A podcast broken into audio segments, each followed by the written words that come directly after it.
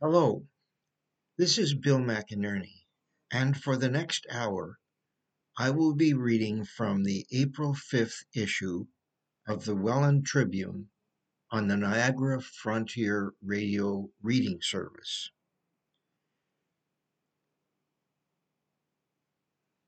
The first article is about red light cameras. And the title is Red Light Cameras Coming to an Intersection Near You. Red light camera locations in Niagara have been given a green light. Councillors on Niagara Region's Public Works Committee voted to authorize the use of 10 cameras to improve road safety and reduce red light running.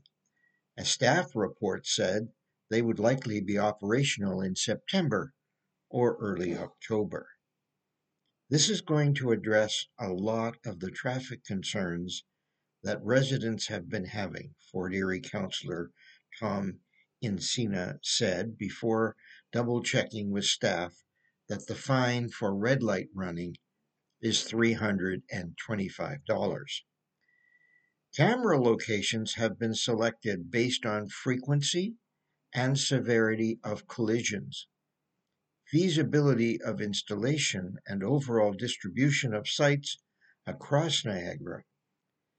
The 10 approved sites are Fort Erie Garrison Road at Pettit Road and Daytona Drive, Grimsby, Christie Street, and South Service Road, Lincoln, Ontario Street at South Service Road, Pelham, West Lincoln, Highway 20 and Victoria Avenue, Niagara Falls.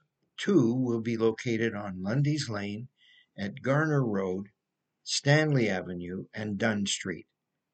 St. Catharines will have two, St. Paul Street West at First Street Louth, and Niagara Street at Parnell Road.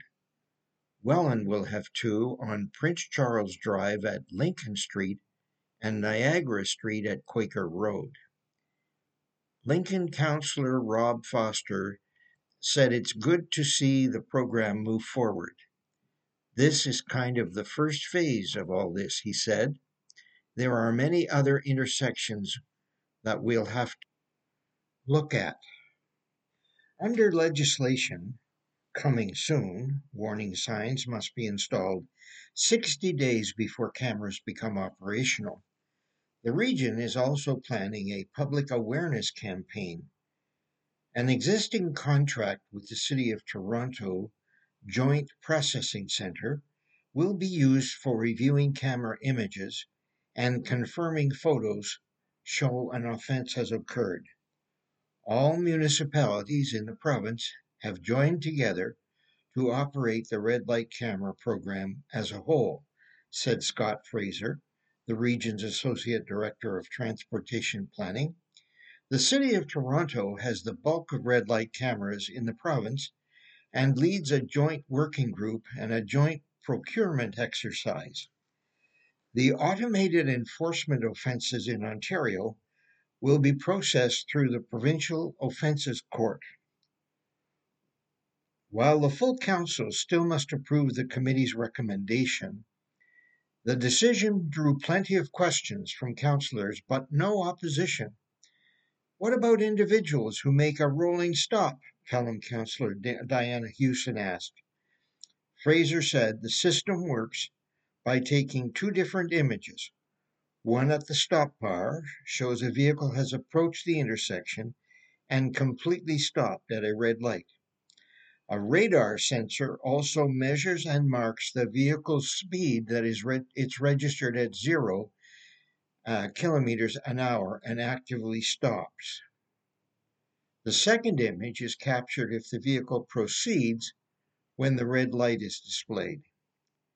Hewson also asked if the camera captures someone advancing through a yellow light because they can't come to a safe stop. If they're proceeding through the yellow light, it will not capture that image, Fraser said. That's a legal movement to proceed through. Public Works Commissioner Bruce Zvaniga said the system is designed to ensure it isn't catching drivers who stop a few feet over the stop bar. Committee recommended the camera operates for 26 months initially.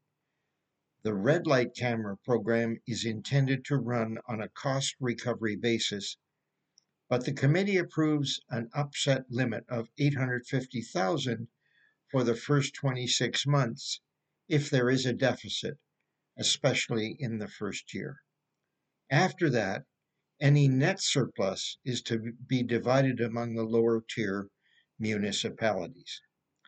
Red light cameras are part of Niagara's Vision Zero strategy, which aims to reduce injuries, facilitates and the and the high societal costs, excuse me, reduce injuries, fatalities, and the high societal cost of collisions across the region. As part of Vision Zero, Council has already approved photo radar, Staff anticipate the photo radar program will launch in the third quarter of 2023. The next article is one about uh, helping those in need of clothing. Mobile Closet helps with clothing needs, reads the headline. People in Welland needing clothing and potentially experiencing poverty were welcome to the first of many clothing events to help individuals in need. Start Me Up Niagara's mobile closet will be going across the region on a free clothing shopping tour called Community is Our Compass. It stopped outside Welland Civic Center on Monday. Events such as the clothing affair are a good way to engage with the community and to find out what is most in need while offering a helping hand, said Marla Bestwood, Welland Public Library Outreach Services Coordinator. They're just a great way to offer community support, especially in the downtown core, whenever we can, she said. She said the event was held twice before in Welland and has helped upwards of 100 people each time. It's special because it provides a unique shopping experience for people. It's outdoor shopping, so you can come and browse and shop as if in a store. And everything is either new or gently used and a very warm atmosphere welcoming to everybody, she said. We have street works here. We've had City of Welland uh, rec- rec and culture come in the past. We've had a salon come and do free haircuts. And we've had the Niagara Region Dental Bus, so it grows with inviting other community organizations to come out and join us, Bestwood said. The number of people the mobile clinic has risen as its events have helped them not feel stigmatized in needing assistance, said Start Me Up volunteer Emily Feigoth. I've been with them since February 2022, and the numbers seem to increase. And in the last few months, we've been seeing some refugees living in Niagara Falls, she said. Feigoth said there is an abundance of gently used and new clothing available, including outerwear, footwear, tops, bottoms, and many other items people would need. We come with three rolling racks full of jackets, coats and sweaters, and then in the folded bins is the t shirts, the jeans, the pants, and the pajamas, she said. We come with those full and we go back with them pretty much empty. And we put out a needs list and we restock them for the next event. Feigoth added, What is heartwarming uh, are the people who come because they have nothing left after taking care of their children and sacrificing by getting nothing for themselves. She said events like this help people stretch their money, allowing them to ensure food and essentials are met. I'm not seeing many people experiencing homelessness. I'm seeing a lot with some shelter, but paychecks aren't stretching the way they used to, said Feigus. When milk is six to seven dollars, it's a guess uh, I'm not. It's I guess I'm not getting a shirt. She said the mobile closet also provides access to toiletries, such as feminine hygiene products, toothbrushes, and toothpaste and deodorant. I hope people take notice of what is going on and see these beautiful people that come out. They're so thankful when they leave here and so gracious, she said. Feigus said she hopes others will come out to help individuals in need because it's a great way to give back to the community. The next article is about homelessness. Homelessness not being evicted. Sorry, homeless not being evicted, Jugley says. Community service boss disputes claims from Diodati about the use of local hotels. Contrary to claims made by Niagara Falls Mayor Jim Diodati during an interview with a right wing news website, Niagara Region Community Services Commissioner Adrienne Jugley says homeless people placed in hotel rooms are not being evicted to make room for asylum seekers. During an interview broadcast on Saturday on the True North Canada website, Diodati said, We've had some of our local Niagara homeless call uh, who public health have put up in their local hotels who have been evicted to make room for asylum seekers. Jugley said, This is not the case.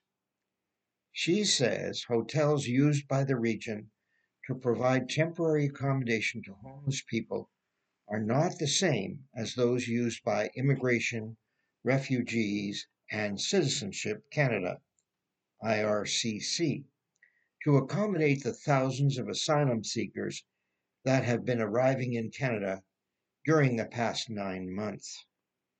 The typical contracts that IRCC is negotiating is for large blocks of room within large facilities, quite often 100 or more rooms at a time that are secured for their release, she said, during Tuesday's public length public health and social services committee meeting.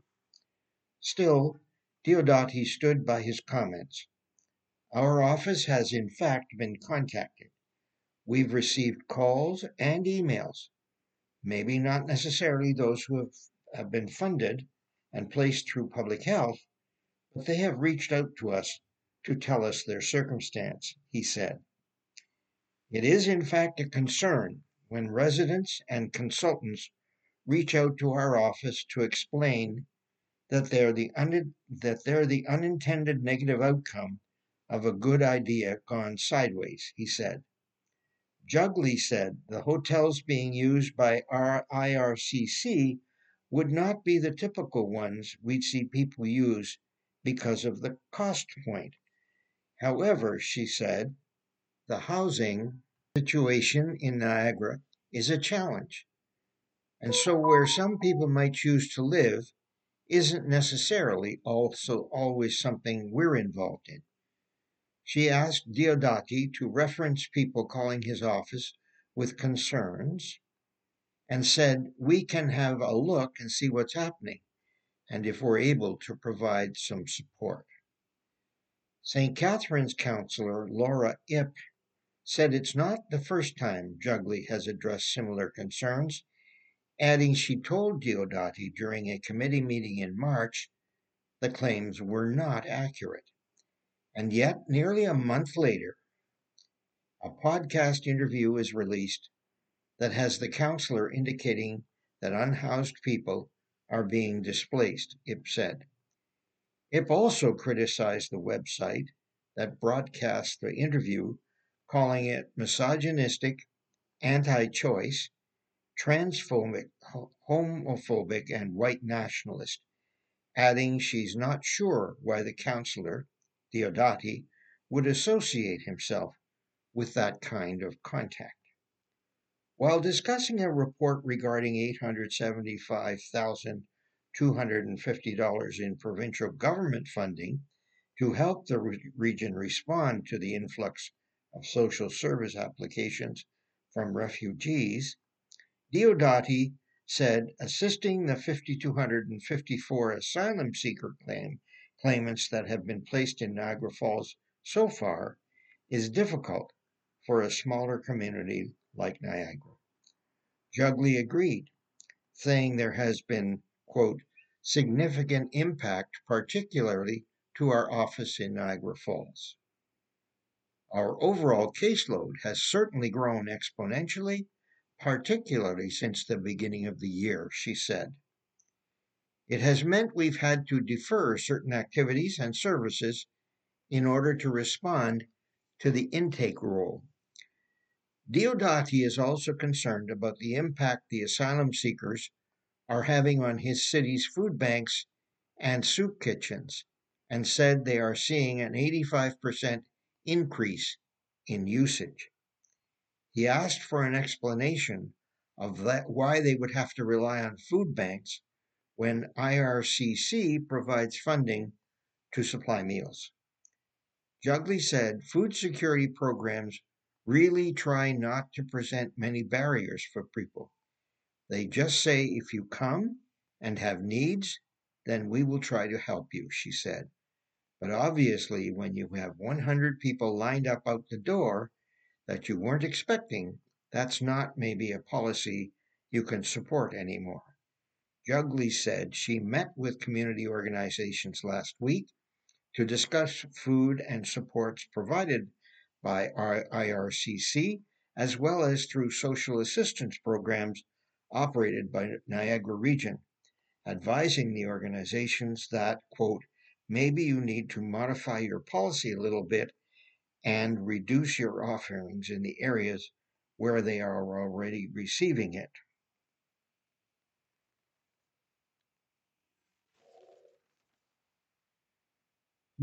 You, are listening to a reading of articles and features from the Welland Tribune on the Niagara Frontier reading radio reading service.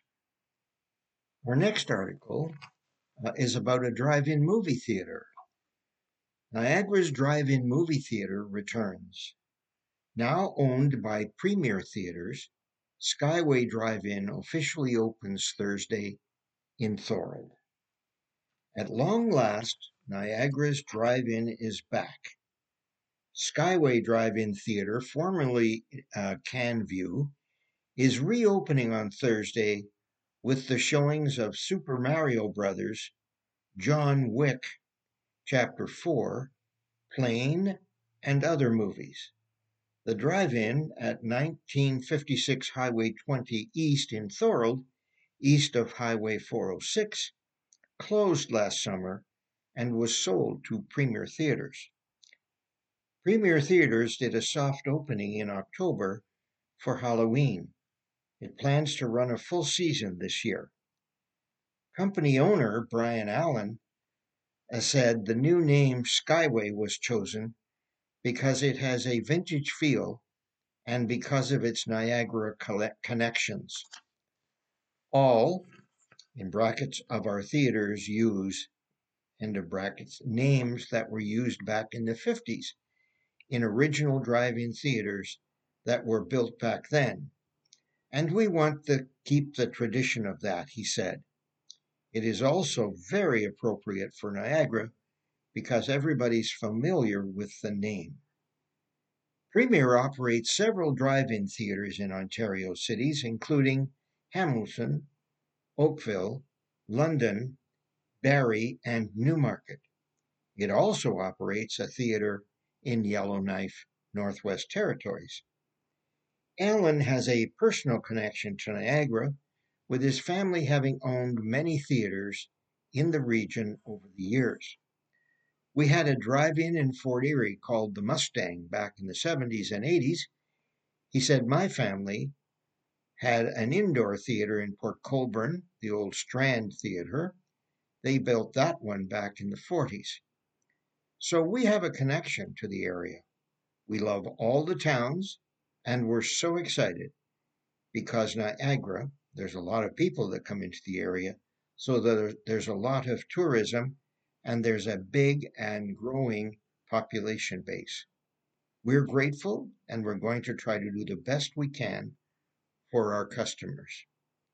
Since taking ownership, the concessions have been redone, he said, and there will be an arcade for kids when the weather gets nicer. Alton said there will be new signage and a patio will be installed.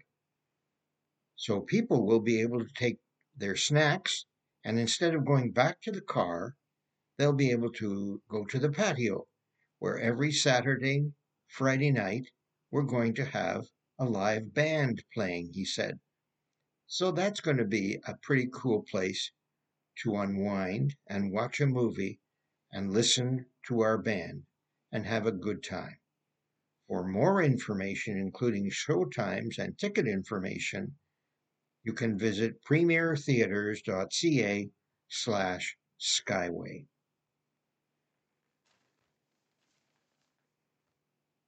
Next, I'm going to read a couple of letters to the editor from Wednesday, April 15th issue of the Tribune.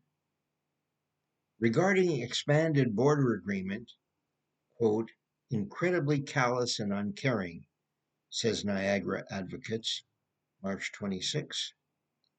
One might think after reading comments from Evely Kovacs, executive director of Niagara Folk Arts Multicultural Center that the border loophole at Roxham Road was the only way refugees could come into Canada. Now that Canada has closed this crossing and made our entire border an official port of entry, she wonders what are desperate refugees going to do. She argues that Canada is no longer a compassionate country. She couldn't be more wrong. Perhaps they can come into Canada as part of the 456,000 immigrants and refugees Canada will bring to this country in 2023 through popular channels. Canadians accept that immigrants, including refugees, are vital to grow our economy, supply our labor force, enrich our culture, and bolster our population. It is also compassionate. However, it must be done properly. What Canada does not need are border loopholes like Roxham Road being exploited by human traffickers and those looking to abuse our generosity. Controlling borders is vital for any sovereign country. That letter is from Brooke Blanchfield of Niagara Falls. The next letter is called Bad Precedent. Regarding the Niagara Region decision to pay Gale legal fees, baffling, March 31. I believe members of Regional Council that voted in favor of Bob Gale's legal costs refuse refund don't realize how this is setting a precedent for future integrity complaints. Now, any complaint filed will automatically involve legal counsel and another expense for taxpayers. There seems to be no limit to what the cost threshold will be because none exists. Revisit the, this and follow the rules this time. This one is from Marty Mosley, Wosley, sorry, St. Catharines. And the third letter is about budget follies. I'm still shaking my head after Chrystia Freeland delivered what she called a fiscally responsible federal budget, then ran through a laundry list of goodies that equated to more than $40, $40 million of red ink in deficit spending. She presented her typical socialist budget that will primarily subsidize lower income Canadians while ignoring the middle class who pay the lion's share of tax. The NDP reveled and endorsed this budget while puffing out their chests, taking credit for strong arming the government on pet freebies, including a national dental care and GST rebate programs that ignore the middle class. Right on the heels of new carbon and alcohol taxes, this government is sink, sucking the life out of the entrepreneurial spirit it should be rewarding. Cre- creating a culture of entitlement and handouts will not serve us well in the long run. Small business is the engine of this country's economy, and again, it was either forgotten or ignored. Shame on her. From Alan Fournier in Beamsville.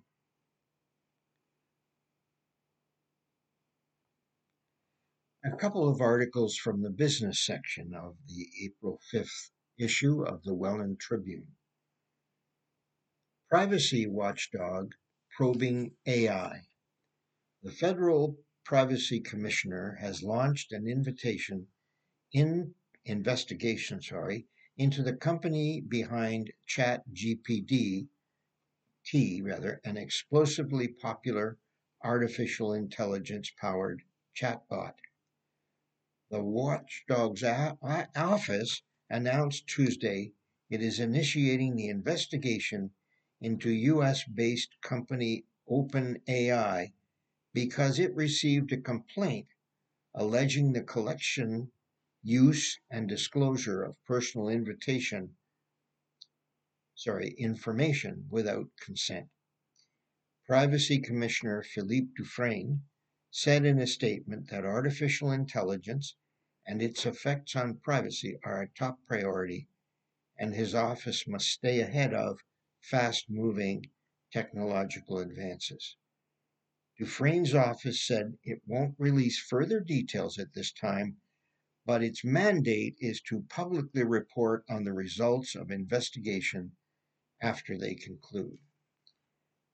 ChatGPT, launched last November, uses written information already available on the internet to provide detailed conversational responses to queries posed by users and has been exploited to spit out everything from computer code to screenplays.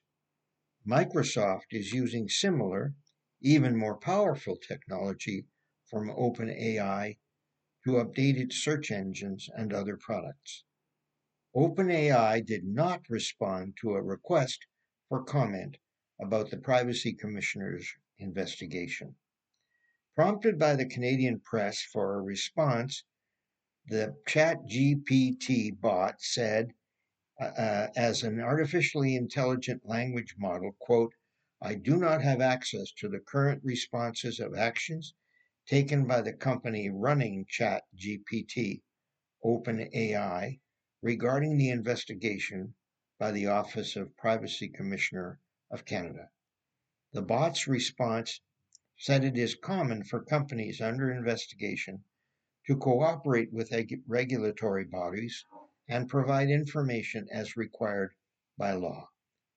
Critics have raised concerns about plagiarism, and last week, Italy's own privacy watchdog ordered a ban while it investigates a suspected breach of European data rules.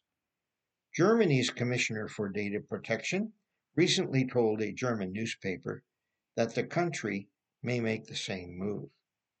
The 27 countries that make up the European Union are negotiating a law that would classify artificial intelligence programs and tools based on their perceived level of risk.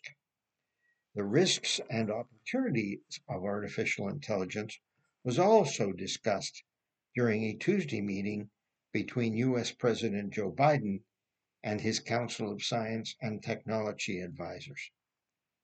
The White House says Biden discussed the importance of protecting rights and safety to ensure responsible innovation and appropriate safeguards.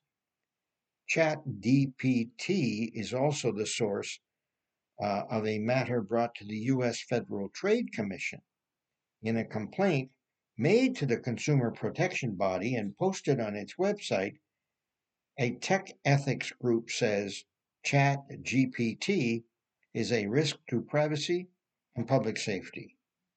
In its complaint filed Tuesday, the Center for Intelligence and Digital Policy said the open AI technology does not meet the Trade Commission's requirements that artificial intelligence be trade transparent, explainable, fair, and empirically sound while fostering accountability. The complaint was filed shortly after a group of tech industry stars, including Elon Musk and Apple co founder Steve Wozniak, called in an open letter for a six month pause to companies rolling out artificial technology. Pleads not guilty to 34 charges, warned by judge. First former U.S. president in history to be charged with a criminal offense. Donald Trump conspired to illegally influence the 2016 election through a series of hush money payments designed to sub- silence claims that he feared would be harmful to his candidacy. New York prosecutors said on Tuesday in unre- unsealing a historic 34 count felony indictment. The charges arose from a series of checks that Trump or his company wrote during the presidential campaign to his lawyer and fixer for his role in making a payment to a porn actor who alleged an extramarital sexual encounter with Trump years earlier. The payments were part of an unlawful plan to identify and suppress negative information that could have undermined his campaign for president Assistant District Attorney Christopher Conroy said they were made to protect his candidacy. The arraignment in Manhattan, though largely procedural in nature, was nonetheless the first time in history that a former president has faced a judge in his own criminal prosecution. The indictment amounts to a remarkable reckoning for Trump after years of investigation into his personal, business, and political dealings unfolding against the backdrop not only of his third campaign for the White House, but also against other investigations in Washington and Atlanta that might yet produce even more charges. Trump, stone faced and silent as he entered and exited the Manhattan courtroom, said not guilty in a firm voice while facing a judge who warned him to refrain from rhetoric that could inflame or cause civil unrest. All told, the ever verbose Trump, who for weeks before Tuesday's arraignment had assailed the case against him as political persecution, uttered only about 10 words, though he did appear to glare for a period at Manhattan District Attorney Alvin Bragg. The next court date is December 4, though it is not clear if Trump will be required to appear. The, board, the broad contours of the case have long been known, but the indictment contains new details about a scheme that prosecutors say began months into his presidential candidacy in 2015 as his celebrity past collided with his presidential ambitions. It centers on payoffs to two women, including porn star Stormy Daniels, who said they had extramarital sexual encounters years earlier, as well as to a Trump Tower doorman who claimed to have a story about a child he alleged the former president had out of wedlock. It's not just about one payment, it's, it is 34 false statements and business records that were concealing criminal conduct, Bragg told reporters when asked how the three separate alleged payments were connected. All 34 counts against Trump are linked to a series of checks that were written to Trump's personal lawyer and problem solver, Michael Cohen, to reimburse him for his role in paying off Daniels. Those payments were made over 12 months and were recorded in various internal company documents as being for a legal retainer that prosecutors say didn't exist. Prosecutors allege that the first instance of Trump directing hush money payments came in the fall of 2015 when a former Trump Tower doorman was trying to sell information about an alleged out of wedlock child fathered by Trump. David Pecker, a Trump friend and the publisher of the National Enquirer, made a $30,000 US payment to the doorman to re- acquire the exclusive rights to the story pursuant to an agreement to protect Trump during his campaign, according to the indictment. The investigation also concerns six figure payments made to Daniels and former Playboy model Karen McDougal. Both say they had sexual encounters with the married Trump years before he got into politics. Trump denies having sexual liaisons with either woman and has denied any wrongdoing involving payments. After his arrangement, arraignment, Trump was returning to his Florida home, Mar-a-Lago, for a part-time, sorry, prime time or um, address to campaign so, uh, supporters. At least 500 prominent supporters have been invited, with some of the most pro-Trump congressional Republicans expected to attend. A conviction would not prevent Trump from running for or winning the presidency in 2024. And now for some sports news. At the university level, first, and the headline is And the Envelopes Please.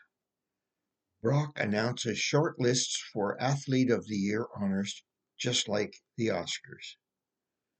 Brock University channeled its Academy of Motion Picture Arts in planning the 2022-23 Brock Badgers Award Gala that pl- takes place Wednesday night. Like the organization that presents the Oscars, Brock promoted the ceremony by an- announcing who's in the running to go home with the top awards. Six student athletes, including two sisters, who won medals rowing together in a double and as part of an eight, have been nominated for Female Athlete of the Year. Five are up for the university's top prize for male athletes. Besides sophomore rowers Isabella and Zoe Durkak, wrestler Mia Friesen, St. Catharines Governor Simcoe Secondary School, basketball player Madeline Wernert, St. Catharines Eden, shot putter Emily Good, and volleyball player Sarah Rohr were also also made the short list for female athletes of the year. Niagara, or sorry, Michael Ivanov, Niagara Falls A. N. Myer Track and Field, Taylor Miscosi, Welland Notre Dame Soccer, Stephen Harris Rowing, Bobby Narwhal Wrestling, and Jacob Roach Hockey are the nominees for the 2022-23 Male Athlete of the Year. After winning a gold medal in lightweight women's doubles and bronze in the eight, the Dur- Durchak sisters from Stony Creek earned silver for host Brock in lightweight doubles at the Canadian University Rowing Championships in St. Catharines. Friesen dominated the women's 56 kilometer weight division at the U.S. Sports Championship in, or the U Sports Championship in Edmonton, earning technical falls over Guelph and Alberta, a pin over Concordia, and a 10 to nothing technical fall over Calgary for the gold medal. The second year psychology major was named Female Wrestler of the Year at Nationals.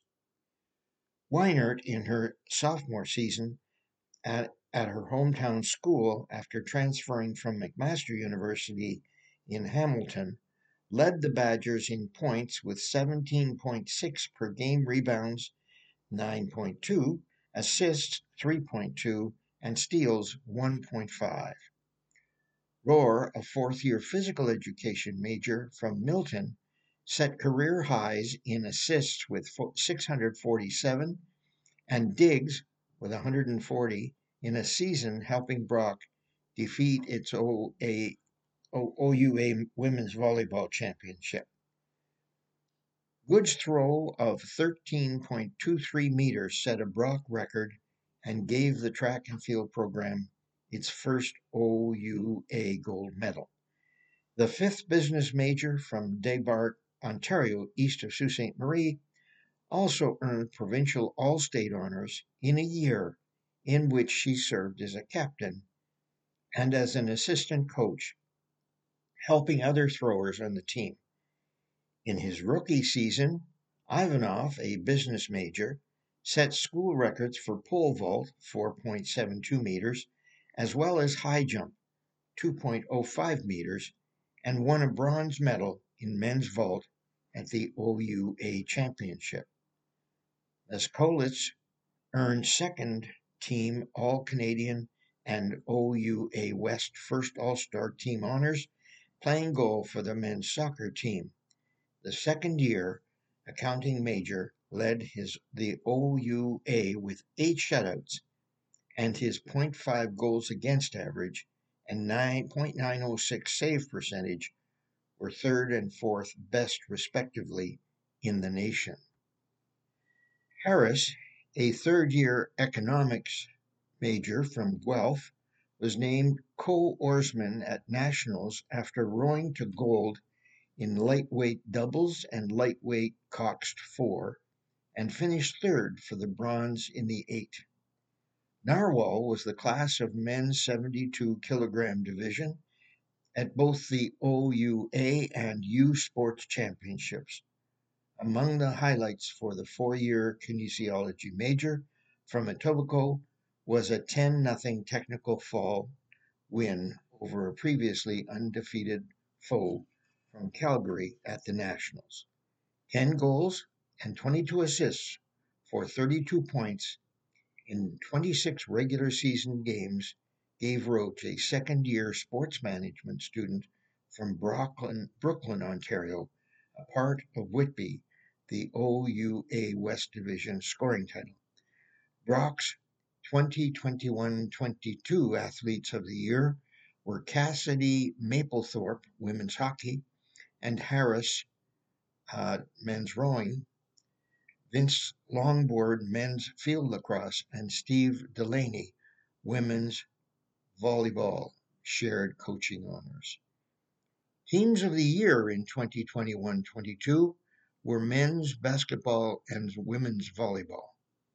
National gold medalist Hannah Taylor in women's wrestling and Clayton, Clayton Pye in men's wrestling were the school's athletes of the year in 2019 2020.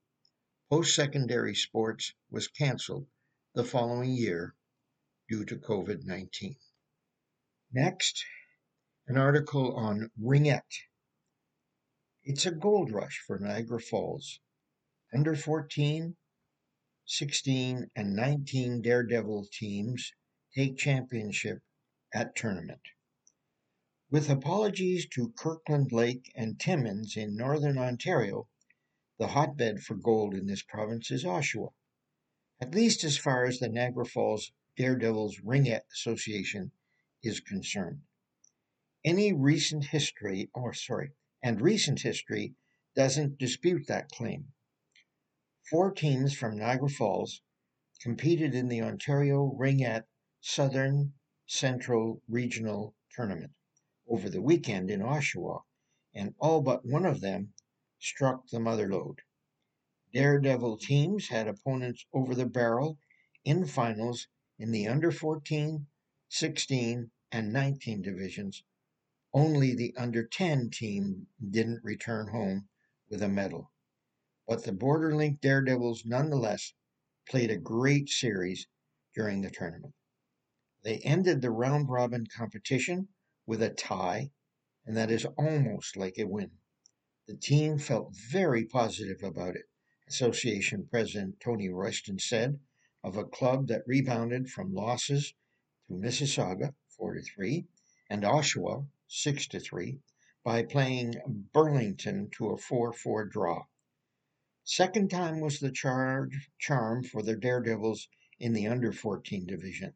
They avenged a 7 2 loss to Burlington in the opening game of pool play with a 2 1 victory in the rematch to win the gold.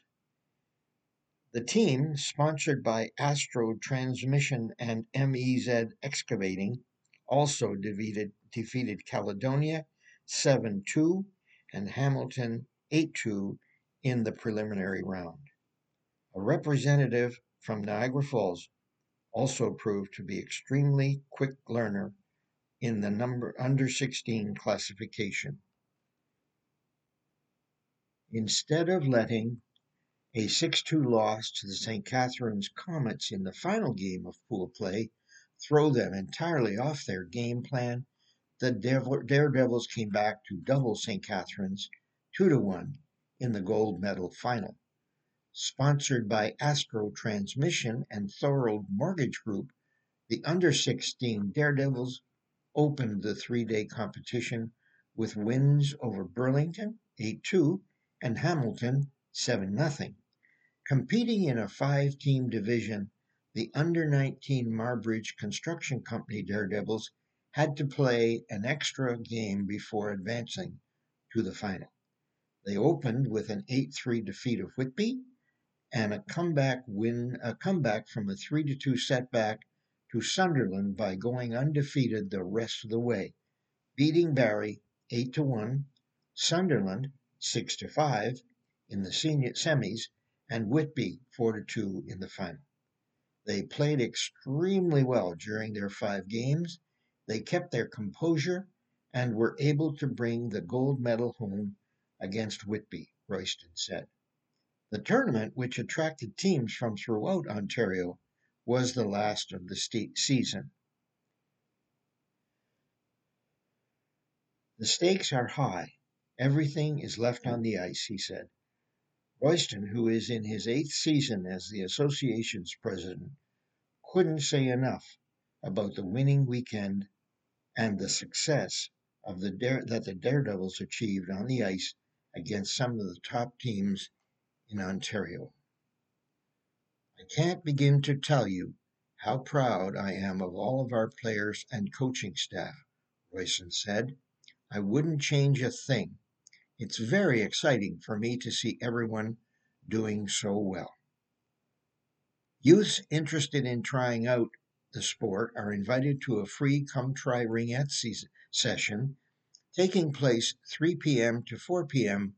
on Saturday, April 29 at the Gale Center in Niagara Falls.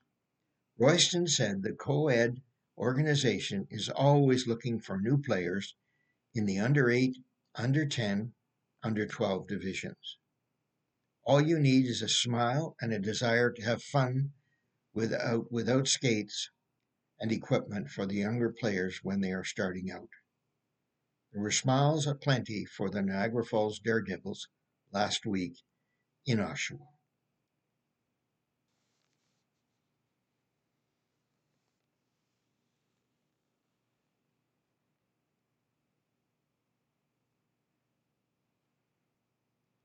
You've been listening to a reading of articles and features from the April 5th issue of the Welland Tribune. Your reader has been Bill McInerney. Thank you for listening.